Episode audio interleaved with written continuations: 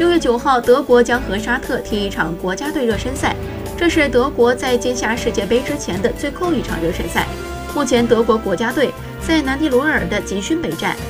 德国国家队领队比埃尔霍夫表示：“感谢所有人的热情款待，球队感觉非常舒适，每个人都准备好了，球队很团结，每个人都清楚现在要开始更艰苦的工作。”据了解，目前世界杯历史的最佳射手。是打进十六球的德国名宿克洛泽，而德国国脚穆勒在前两届世界杯各打进五球。有媒体询问穆勒今夏能否超越克洛泽，对此穆勒表示：“我学过高中数学，如果我继续保持过去的进球效率，那么从数学角度来说不可能实现，因为这样的话，本届世界杯我的进球还剩五个，无法追上克洛泽。”